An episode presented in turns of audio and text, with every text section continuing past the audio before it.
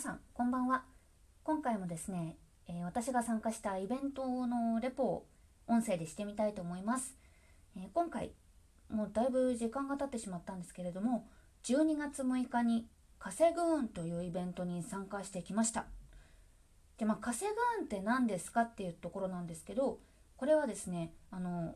いろいろデザイナーだったりとかあとはイベントの企画だったりとかさまざまなことで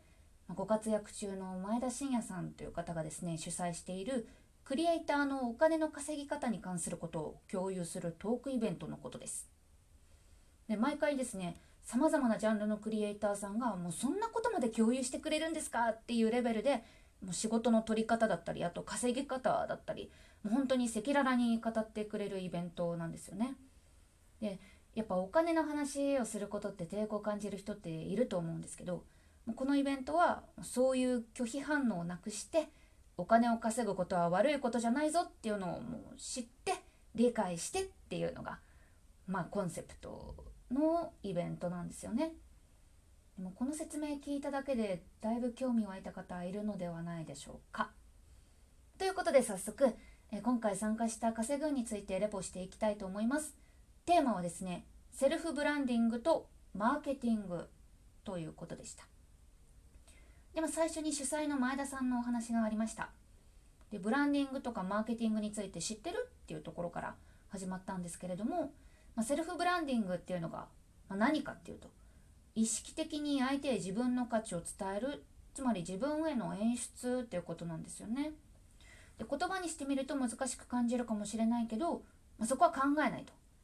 で清潔感あるよねとかそんな風に思ってもらうための演出なんだよっていうことをあのお話の中でおっしゃってました。で自分を演出するっていうことは、まあ、イコール、まあ、そういうふうに設定して行動していくことだよねっていうことで浸透したらもうそれは成功だよっていうお話だったんですけど、まあ、こういうことって多分今まで誰しもやったことがあると思うんですよ。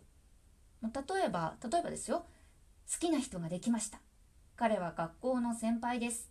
で少しでも大人っぽく見られたいから大人っぽいメイクをして普段着のテイストもね、セブンティーンからビビにしてみたりとかあと彼がめっちゃ頭が良ければもう急に毎日新聞を読み出して知識を身につけて賢い自分を演出するかもしれないし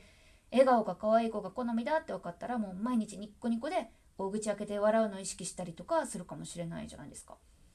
多分これだってあの突き詰めれば立派なセルフブランディングになると思うんですよね。セルフブランディングって取引先になりうる相手にまるまるだねって思ってもらうための設定とか、まあ、行動だと思うのででこれが実際の仕事につながっていくための行動になるわけじゃないですか。で今私が例に挙げた恋愛も付き合いたい相手に好きになってもらうための設定とか行動は少なからずするわけでで、まあ、付き合うっていう結果につなげるための、まあ、それって行動ですよね。だからこう考えるとやっぱ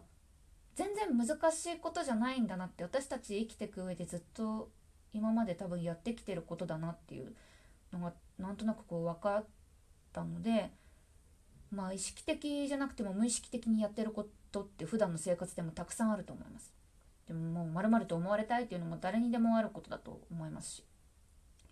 で前田さんの演出は何かっていうとまず見た目っていうことでデザイナーと関わっているっていう体験をしてもらうということを考えてあるんだそうです。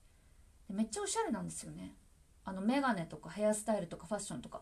まあ、一貫してこう、まあ、サラリーマンじゃないなっていうのが 分かるっていうかちょっとなんか面白そうな人だなっていうのが見てすぐ分かるあの見た目をされててであと次に行動を頼みやすいでレスポンスが早いっていうところをあの演出してるそうです。でここって案外差別化できるところででこう何でもデザイナーとして何でもできるすごいやつではなく何でも頼みやすいやつっていうのを演出してるそうなんですよね。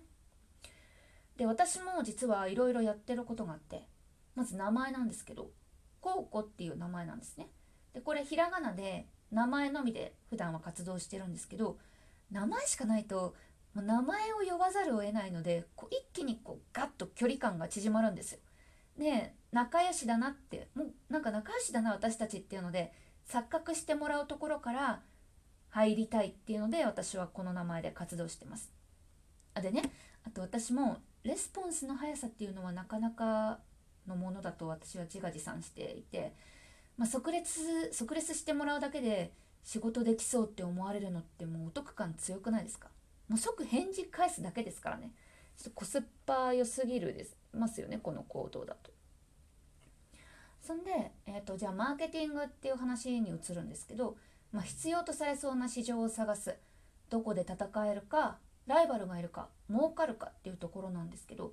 まあ、やりがちだと思うんですけどニーズじゃなくて自分のやりたいことでアピールしようとしてしまうっていうところも話があってでもちろんそれってめっちゃ大事なことなんですよね。私もやりたいことって考えると本当にたくさんあります。ただやっぱバランスって大事だなと思ってて生きていくためにはやっぱ稼がないといけないしそれならまず稼げるところを探さないといけないんですよね。ただやっぱこれ難しいですよね。うん。自分一人じゃどうしても客観的に自分見られなかったりやりたいことに阻まれたりっていうやりたいことが阻まれたりっていうのもあると思うんですよ。でまあそういう時って知り合いの何気ない一言とかがヒントになったりするんですよね。あね、そういう回とかあってもいいかもしれないですね。こう自分市場自分市場を見つけようディスカッションみたいな。お互いの気づいてないいい部分を共有し合うっていうかね。で、ニーズを見つけるとか ね、どうですかね。はい。で私もこれはよく分かってないところがあるんですけど、こう自分が不得意だと思っていたナレーションがすごくいいですねって言ってもらうっていうのを体験をこの前しまして。そういう小さなことをメモしてって分析していくっていうのも一つですよね。まあ、とにかくもう外の声に耳を傾けるのがすごい大事なことかなっていうのはこのお話を聞いてて思いました。ね。でこんな感じであの前田さんのお話から始まったんですけど、まあ、いやここまででもね本当にこう十分すぎるほどのお話だったんですけどじゃ次登壇者のお二人についてお話ししていこうかなと思います。次がですねデザイナーの小野玲子さんこちらもお名前が全てひらがなですもうひらがな仲間だなと思っちゃって。で、こちらの方はですね、営業が苦手でも稼ぐんというテーマでお話をされてました。で、営業が苦手な人は多いと思うと。でもちろん、まあ私も得意ではないっていうお話をされてて、で、どうやって小野さんのお仕事を取ってるかっていうと、ズバリ飲み会だそうなんですよ。ね、交流会とか、あと LD 会とか、まあ、よく開催されてると思うんですけど、そういうところに出向いて、で、まあ、例えば iPad ですぐ実績を見せられるようにしたりとか名刺をこう変えてったりとかしたそうなんですよね。でいろんなタイプの会に参加したそうなんですけれども、まあ、いろんな仕事のチームを結成したり仕事につながったりあと執筆の依頼も来たそうなんですよね。いやもうシンプルにすごいの一言ですよね。であの小野さんのスタンスとしてはクライアントを探すんじゃなくて仲間を探すでカジュアルな関係からのオフィシャルなんで相談もしやすいで嫌な人とつながることもないっていうあのメリットをたくさん挙げられてました。で営業しようって思うから構えてしまうことってあるよねっていうことででまあ小野さんみたいなスタンスで肩の力抜くとちょっともしかしたら一つうまくいく道が見えるかもしれないなって思いました。で私もよくいろんな交流会に参加してるんですけどクライアント見つけるぞっって燃えすぎると本当にマジでうまくいかないです。なんかそうするとこう自分の宣伝ばっかりになっちゃって相手の話聞き流しがちになっちゃう危険性もあるんですよねなのでこう雑談したりとか相手のお話をしっかり聞いてコミュニケーションを図るだけでもうこの人と一緒になんかやってみたいなって思ってもらえることも可能性も高くなってくるんじゃないかなって思って大事だなと思いました。ねまあ、相手の話と自分の紹介ってどのくらいがいいバランスなんでしょうね。7対3とか相手の話7とかぐらいかな。ま、とにかくこのこの人気が合うな一緒に仕事してみたいなくらいの緩い気持ちを相手に持ってもらえれば、まあ、ちょっと一つの成功なんじゃないかなっていうのは思いました。さてで次がロゴデザイナーの西村渉さん。テーマは主婦で稼ぐ運、はい、男性の方なんですけどあの主婦もやってらっしゃるということでで限られた時間をお金に変えようと短時間かける稼ぐっていうことでテーマだったんですけれども、まあ、家事と子育てをやりつつもデザデザインはちゃんとしていきたいということでライフスタイル専攻で考えてたそうなんですよね。